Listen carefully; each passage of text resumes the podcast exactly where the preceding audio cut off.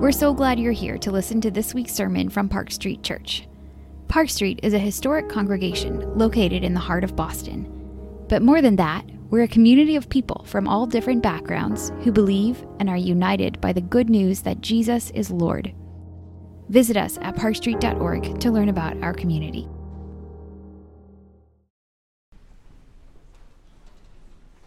We've been looking at Hebrews chapter 12 together and thinking about the primary exhortation in that text and in the book of Hebrews in general, which is to run the race with endurance. So we've been thinking about how might we continue to bear up under and to continue on in the midst of challenge and difficulty, which is a part of the life that we've been called to live as Christian disciples. Remember, our whole heart and hope is to bear witness to the life of God through our lives and our words and in order to do that well, that's the race that we're running, in order to bear witness well, we are in need of this thing called endurance. And so we've looked over the last few weeks at several principles that have come out of just verses one, well, really just verse one for the last three weeks. Today we'll get to verse two uh, in Hebrews 12. And the first was to be encouraged by the faithful, the great cloud of witnesses with which we are surrounded, to be encouraged by the way that they have run well. The second was removing hindrances every weight and the sin that so easily entangles or clings so closely, so that we could run without being encumbered by this weight or this sin, by being tripped up. The third, last week, we talked about accepting our course, which is to say that God, in His fatherly discipline and care over us, will often allow things in our lives for the sake of us being formed more and more into His life, to, to share in His holiness and that we are to accept the path, not just to kind of push back and wish we had a different path, but to accept the path, the course that God has given us so that we could run well. And today we come to the, uh, the fourth principle that we're getting out of these first two verses, and it's the key one in verse 2. So open up your Bibles to Hebrews chapter 12 with me. We'll be in verses 1 through 4. I'll, I'll uh, because we did not read them already, I'll read them right now page 1008 in your Pew Bible. Therefore, since we are surrounded by so great a cloud of witnesses, let us lay aside every weight and the sin which clings so closely, and let us run with endurance the race that is set before us, looking to Jesus, the founder and perfecter of our faith, who for the joy that was set before him endured the cross, despising the shame, and is seated at the right hand of the throne of God. Consider him who endured from sinners such hostility against himself so that you may not grow weary or faint hearted. In your struggle against sin, you have not yet resisted to the point of shedding your blood. Beginning in verse 2, looking to Jesus, that's the fourth principle here, and the key one. To endure, to run with endurance the race that God has set before us in the face of challenge and difficulty, we are to be looking to Jesus. And the tense of this word here in the Greek is a present tense, means an ongoing, regular, continual action. We are to always be looking to Jesus, which means to direct our attention to him without distraction. To be looking to Jesus in the midst of our running of the race means not to be looking at or focusing on the trials, the hardships, the difficulties, the opposition that is so easy, though, isn't it? We get consumed by those things. It is natural, the path of least resistance in the midst of trials and hardships, to endlessly mull them over in our minds, to fret about them, to be consumed by them in such a way that we cannot think about, talk about, dream about, anything other than the trial itself or the pain that we're experiencing or the sense of injustice or insult that we're experiencing or we feel. All of us know how easy this is to be looking at the challenge. But this word translated looking here includes this notion of without distraction. Here's how John Owen, the greatest theologian from the Puritans, 17th century, he lived in England, and wrote a seven volume commentary on the, book of Hebrew, on the book of Hebrews. He says this And the word here used to express a looking unto him as to include a looking off from all other things which might discourage, be discouragements unto us. Such are the cross, oppositions, persecutions, mockings, evil examples of apostates, contempt of all these things by the most. Nothing will divert and draw off our minds from discouraging views of these things, but faith and trust in Christ. Look not unto these things in times of suffering, but look unto Christ. End quote. Be focused on Jesus. As the NIV translates this word, fixing our eyes on Jesus. What are your eyes fixed on this morning? What's consuming your mind? What's taking up all of your discretionary thinking and talking with those that you love? Is it Jesus? Or is it the trial? Two quick ways to show how important this is. One is the story we read from Matthew 14. Peter getting out of the boat, walking on water to Jesus. And you'll remember that key verse, verse 30. But when he saw the wind, he was afraid, and he began to sink. And he cried out, Lord Jesus, or Lord, save me. He turned his attention to the threat, to the difficulty that he was facing, to the hardship, and he began to sink. And this illustrates the danger of looking to the wrong things, of fixing our eyes on the wrong things. Before we knock Peter too hard, let's remember he had the courage to get out of the boat, first of all. So we should elevate him in that sense. And also, when he started to sink, he cried out, Lord, save me. So he did the right thing there. So I don't want to pick on him too much. But Jesus actually does critique him for his little faith. Why do you doubt? Oh, you have little faith. We need to be focused on Jesus when we're in the midst of trial, or we'll begin to falter. A second way of thinking about this is just think about marriage. Um, every marriage has moments or seasons of conflict and trial. It's easy to kind of get cross wired with the person that you are in the most intimate of relationships with. And it's a natural tendency just to focus on your spouse and his or her problems and difficulties and shortcomings, which are the real reason that you as a couple are having problems, as you know. But the best way to advise couples in this situation, I find, is to tell them to look to Jesus. Because when we're looking at Jesus, then we're not responding to our spouse and his or her shortcomings, and they're not responding to us and our shortcomings or sins. Now, there's an element of that that does need to be done. I'm not suggesting that doesn't. But when we're looking first at Jesus and fixing our eyes on Him, then we're responding to Jesus and His love for us, which enables us to enter into the marriage relationship and do the right thing, or be a presence of humility and grace and forgiveness and reconciliation, understanding, a tenderness that Jesus provides if we're looking to Him versus if we're looking at the challenge. So, it's just another way of exemplifying this. I remember when our kids were young, and we would take them out to play sports, particularly soccer. The, the, first few times that any of our kids got on the soccer field, and many of you I'm sure had this uh, experience as well, they'd be out there playing, and routinely they would look over at the sideline at mom or at dad, look over at the sideline. It was just this constant looking back to kind of, am I okay? Probably a sense of affirmation, direction, and just comfort in turning and looking.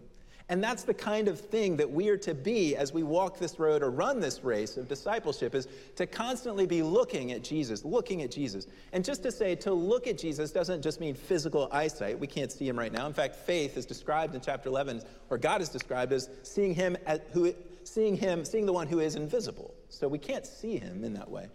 But when we talk about looking, it's more like what Jesus describes in John chapter 3 in that little reference to the book of Numbers.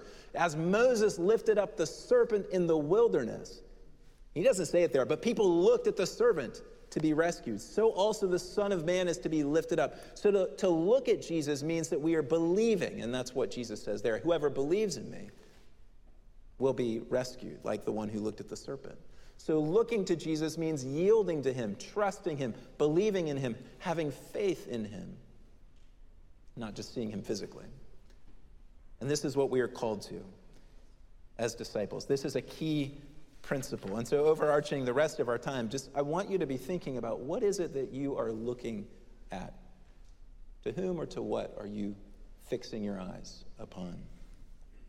When we look at Jesus, we'll continue now in our passage, uh, we see two basic things. First, he's the source and perfecter of the one thing that we need to run well. And then, secondly, he is the exemplar of how to live with that one thing, which is faith. So, look at the, at the text after we're exhorted to be looking to Jesus, then we get a glimpse into who he is and what he's accomplished, the founder and perfecter of our faith. Look at this one, who is the founder and perfecter of our faith.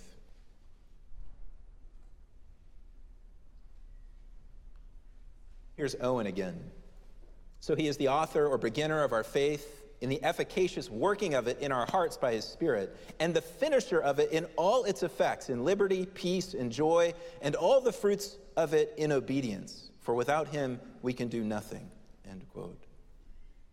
The faith that we have, the faith that we have looked at throughout this series, because the author of Hebrews spent an entire chapter in chapter 11 elevating the people who had gone before us and particularly drawing our attention to their faith, to their grasp upon God and their loose hold upon the things of this world, to their, their clinging to Him and trusting in Him and looking for and longing for that reward that He would bring. That's what faith was the conviction of things not seen, the assurance of things hoped for. Jesus is the author or the founder of this faith and its perfecter as well.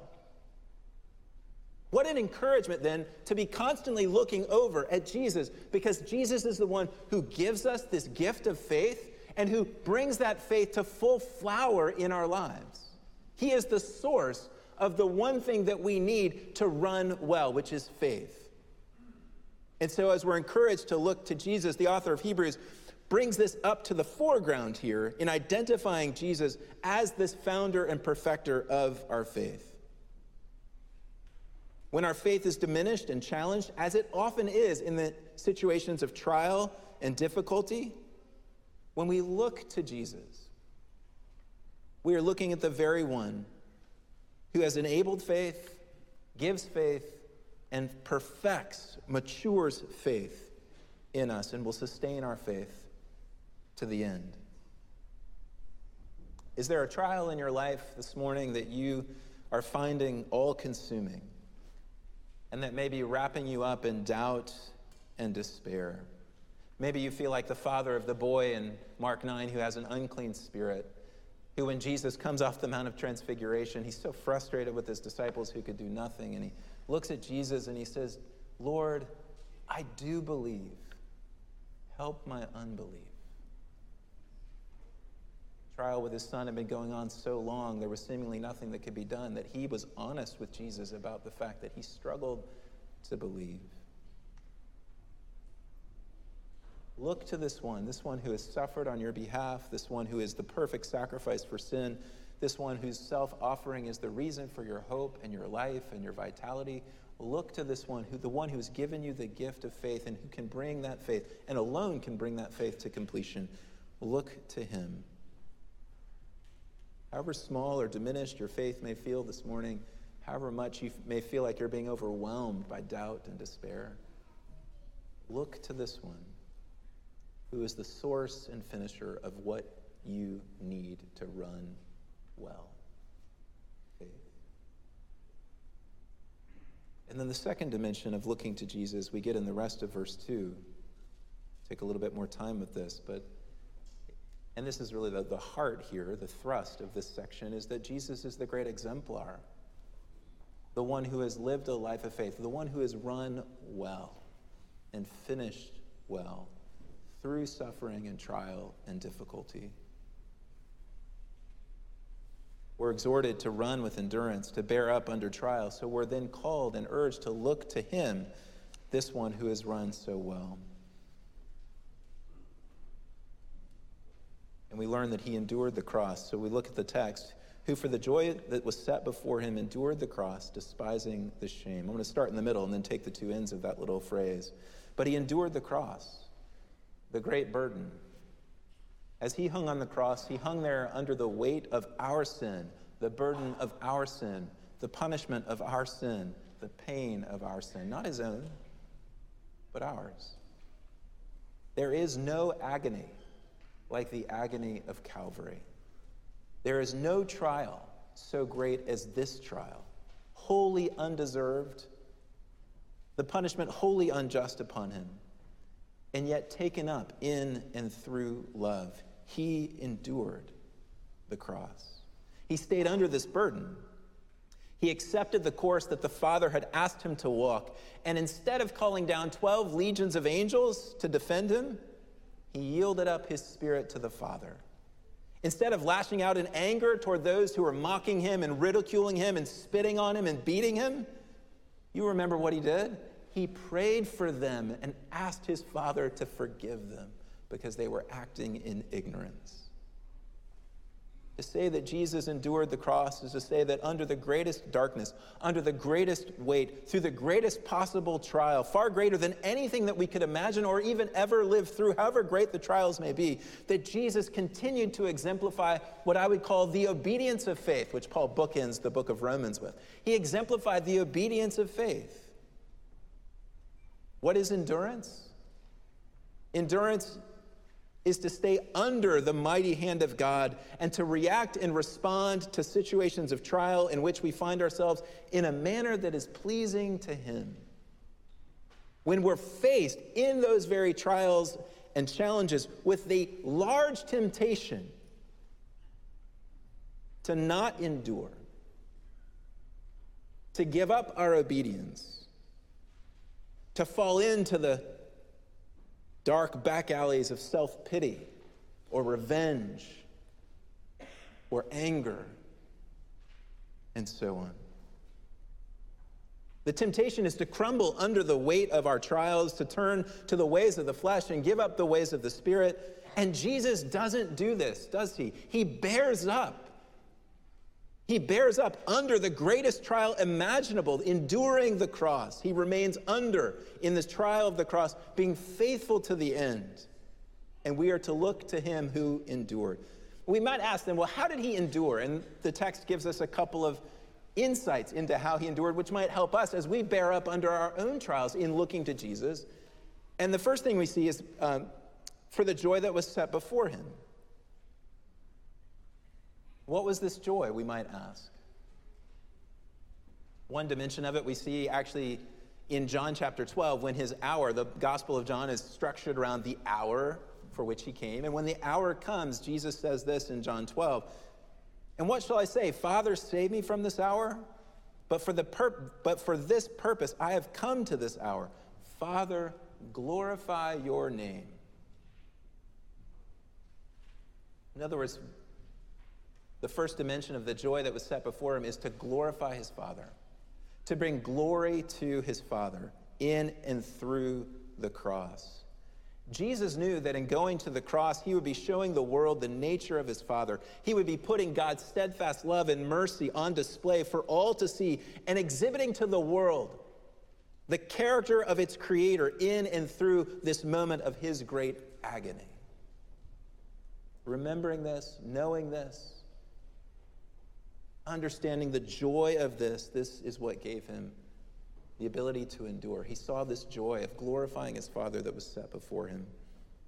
And the second dimension of his joy is his salvation of the people of God, the rescue of the lost. He says, I have come to seek and to save the lost. And he lays his life down for us, actually out of a deep, yes, obedience to the Father, love for the Father, but also a deep love for us. This is how we know what love is that Jesus Christ laid down his life for us. 1 John 3. And this joy of rescuing a people, of gathering and going out and finding that one lost sheep, of being the father who's going to the edge of town looking for his son to come back home. This is what marks the character of Jesus and the character of our Father. And this is what gives Jesus tremendous joy in the work that he's doing. It is to rescue a people that he deeply loves. And we read in this text that this joy was set before him. And you might say, well, how was the joy of glorifying his Father and rescuing a people, how was this joy set before him? And I would say it was set before him in the eternal counsel of the will of the triune God from all eternity. Jesus is there, the eternal Son of God, with the Father and the Spirit, and understands the nature of what God intends to do to rescue his creation. And this joy is set before him for all eternity past. And yet it is also set before him in the prophets, the prophecies and promises that are declared throughout the scriptures leading up to the time of Jesus' incarnation. So many of these words that God had spoken through the inspiration of his spirit would guide and direct Jesus as he ministered to others and walked to the cross. Think about, for example, in Hebrews 10, the author of Hebrews picks up Psalm 40 and puts it on the lips of Jesus. Then I said, Behold, I have come to do your will, O God, as it is written of me in the scroll of the book. Remember when Jesus said he could call down the 12 legions of angels in Matthew 26, he then immediately says, in saying he wouldn't do this, but how then should the scriptures be fulfilled that it must be so? This joy of being the Savior, which is what his name means, God saves. This joy of glorifying his Father, this was set before him in the promises and prophecies that had come up to this time, and they informed Jesus as he stepped further and further on the path of obedience under his Father. What is our joy in the midst of trial? I would submit to you that it is this as those whose joy is found deeply in belonging to the triune God and being part of his family, of those who have had our sins forgiven, those who have been washed as white as snow, those who have been given a purpose and a community and a belonging and a sense of direction in our lives, all that we've been blessed with by God, all of that is, is then turned and, and moved in the direction of using our lives to glorify our, our God the joy that we have in the midst of our trials and challenges and difficulties is that as we walk through them as his faithful servants and soldiers to the end of our days, that God would be honored and glorified through our lives. And this gives us tremendous joy. E. Stanley Jones was a Methodist missionary to India in the early 20th century. And in his book, Christ at the Round Table, he writes this He says, What are we to say in regard to these evils that come upon us from without? Evils which are not the result of our own choosing. And this is some of what we've been talking about over this series, isn't it? And then he says, Stoics, well, they tell us to be unflappable. Buddhists, they say it's a part of existence, so the answer is to escape existence. Hindus, these are the deeds of a previous life, therefore eat the fruit and bear it. But Jesus, Jesus tells us that you are to find your finest opportunity for witnessing through these very troubles. In other words, you are not to bear your calamities, Jones says. You are to use them. You are to turn your trials to a testimony. Because in that testimony, God would be glorified and honored. The God who has given you everything that you love and enjoy, all of the benefits of his life. Perhaps the best illustration of this is Stephen one of the first deacons of the church, Acts chapter 6, chosen, filled with the Spirit, a mighty preacher doing works of power, but then he's dragged before the authorities. And what does he do? All of Acts chapter 7, it's a long chapter, it takes a while to read through it, but all of Acts 7 is Stephen bearing witness in this moment of his trial to give glory to his Father and the Son. And then as they finish and they get angry and they grind their teeth at him, they grab him to stone him. And you might remember in the text at the end of Acts 7, he actually embodies what we're exhorted to here. He looks up into the heavens filled with the Spirit, and what does he see? He sees Jesus standing at the right hand of the Father. He bears up under trial and uses it as an opportunity to bear witness. And this is his great joy and his lasting legacy and testimony to us. I would submit to you that our joy in the midst of trials, when we know who we are in Jesus, is to bear witness to the glory of our King. By remaining on that path of fidelity and obedience as we walk by faith enduring under trial, suffering faithfully, refusing to take up the ways of the flesh, persisting despite years and years of challenge and pain, as is the case in Joni Eareckson Tada, as we mentioned last week, and so many others. This brings tremendous glory to God. In his commentary on 2 Corinthians, Scott Hafemann, a New Testament scholar who used to be here at Gordon Conwell, writes this God is glorified in our lives not primarily by, by performing miracles, but by enabling us to persevere because of our trust in Him as the one who raises the dead. This is not to say that God doesn't receive great glory when He does perform miracles, and some of you have probably experienced this in your lives. But it is to say, I think what Hafemann's pointing to is that empirically, as we look at 2,000 years of Christian history and the covenant people of God in the Old Covenant, the primary way in which God is magnified and glorified through our lives is not necessarily in removing us from the hard trials and situations, but is giving us the strength in the midst of them to bear up under them in fidelity to Him in such a way that He receives glory and honor. It's the Shadrach, Meshach, and Abednego, like you can throw us into the fire, Nebuchadnezzar, but even if, our God can save us, but even if he doesn't, but if not, we're not going to bow down. And they give glory to God as they bear up under this trial. And this is our joy. So Jesus bears up by seeing the joy that's set before him. And we need that same reality in our own lives as well. But there's a second thing that he does here in our text as well, which is after we read that he endured the cross, what does it say? Despising the shame. And this word for despising means that he, he accords to shame little value, or he treats it of no account. Some translations use scorning the shame. Shame is the weapon of our enemy. And there is perhaps no greater shame than the shame that Jesus endured on the cross.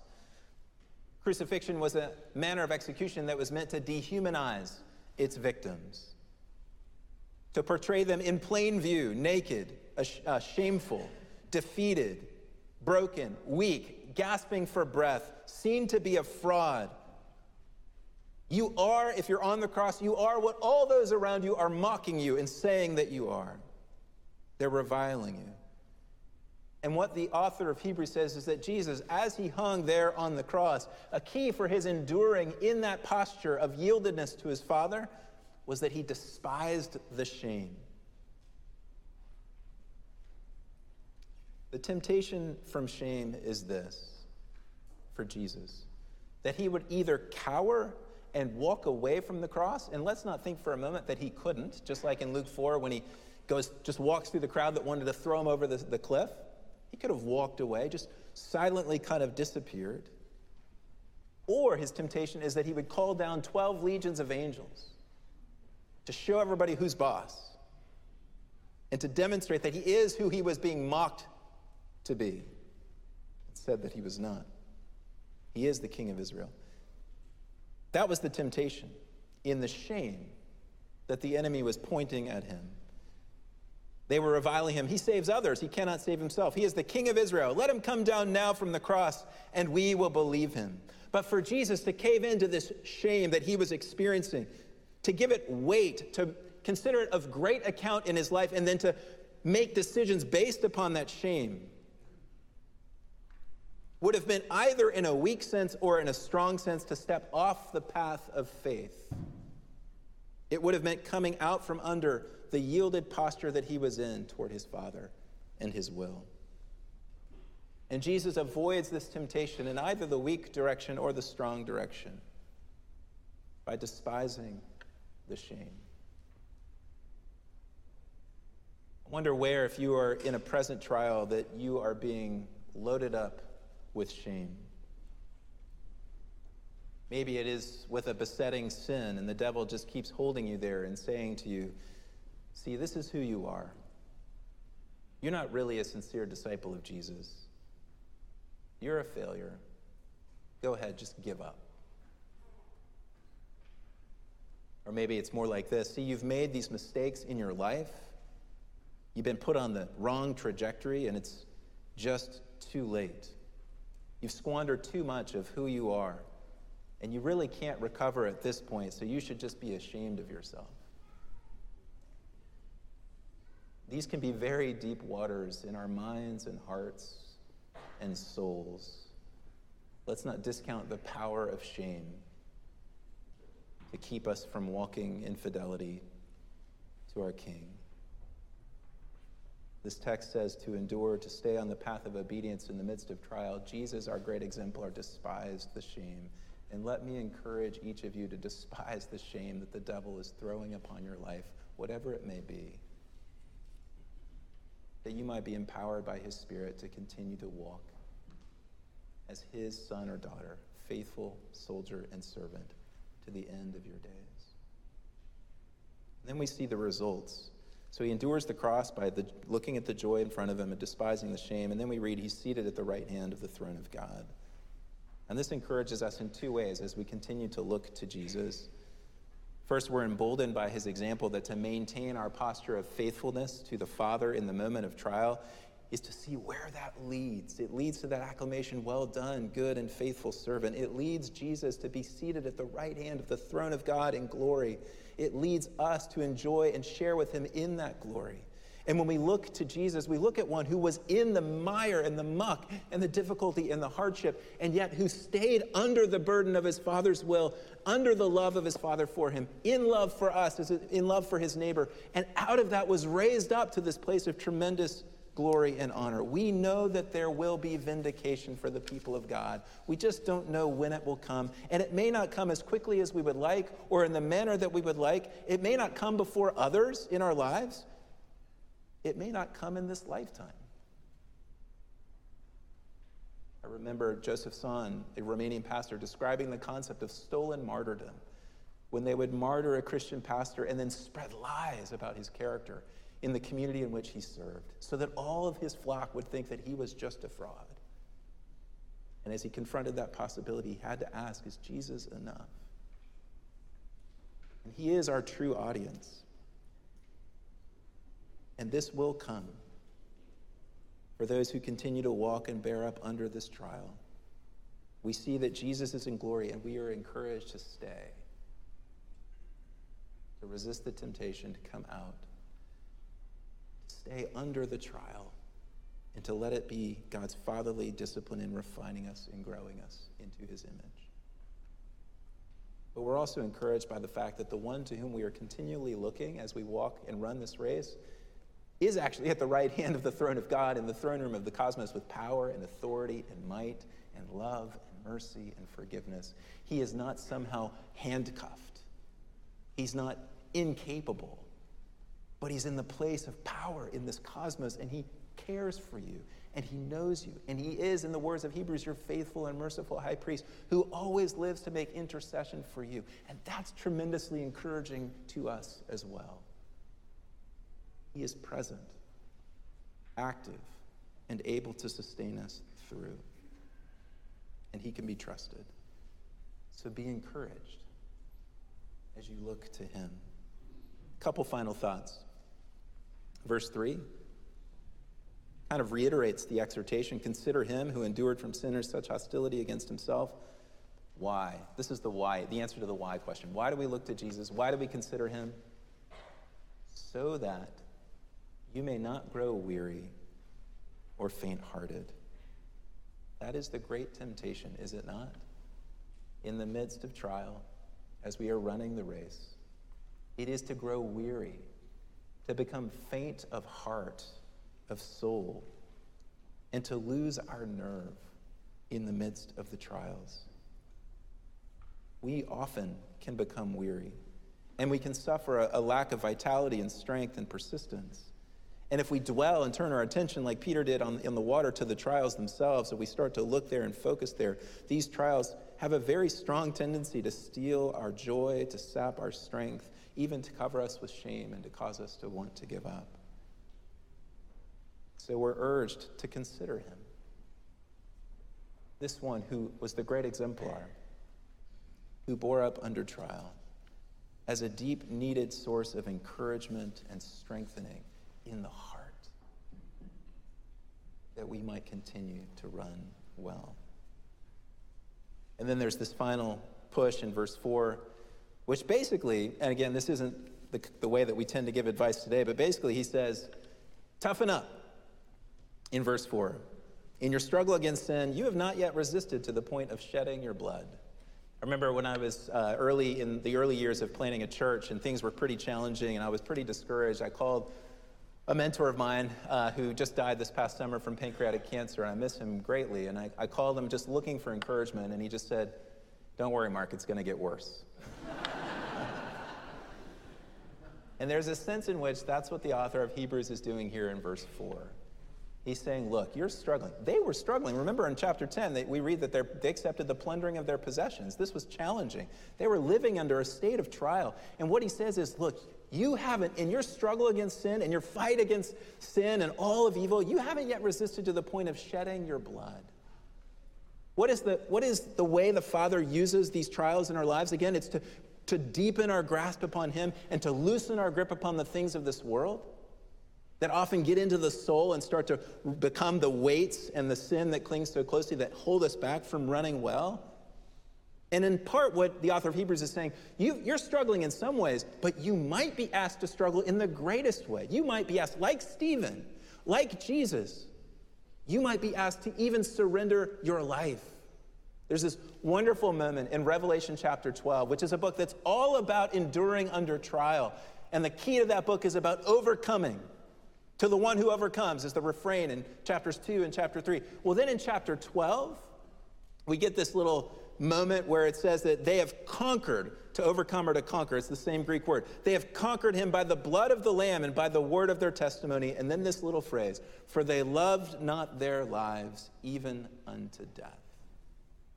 And this is, I think, the, the kind of central dimension of the faith that we hold as Christians. It is a faith in the God who raises the dead, which is why the earliest Christians were known for not being afraid to die. And if you're not afraid to die, then maybe you're not afraid to start letting go of those things upon which it's so easy to grasp. And that's what he's saying. Look to Jesus, source and perfecter of your faith, and the great exemplar who shows you and me what it is like to bear up under trial, anticipating the joy and looking forward to it, and despising the devil and his shame. That you might stay under your Father's loving discipline and glorify him, which is your and my great joy. Let's run with endurance the race marked out for us. Let's pray.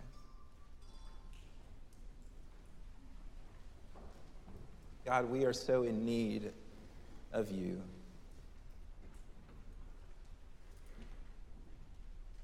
And I do pray specifically for each one of us. You know our circumstances in our lives. And we pray, I pray, that you would give to each one deeper faith and trust in you. And that to, today and for this week, that you would take our eyes, the eyes of our hearts, and that you would fix them upon your Son. It's so easy, Lord, for us to get distracted and then to lose our way. And we thank you for this encouragement in your word to bring our eyes back to you. Grant us this grace, we pray. We long to run the race well for your glory. Help us, Lord, in Jesus' name.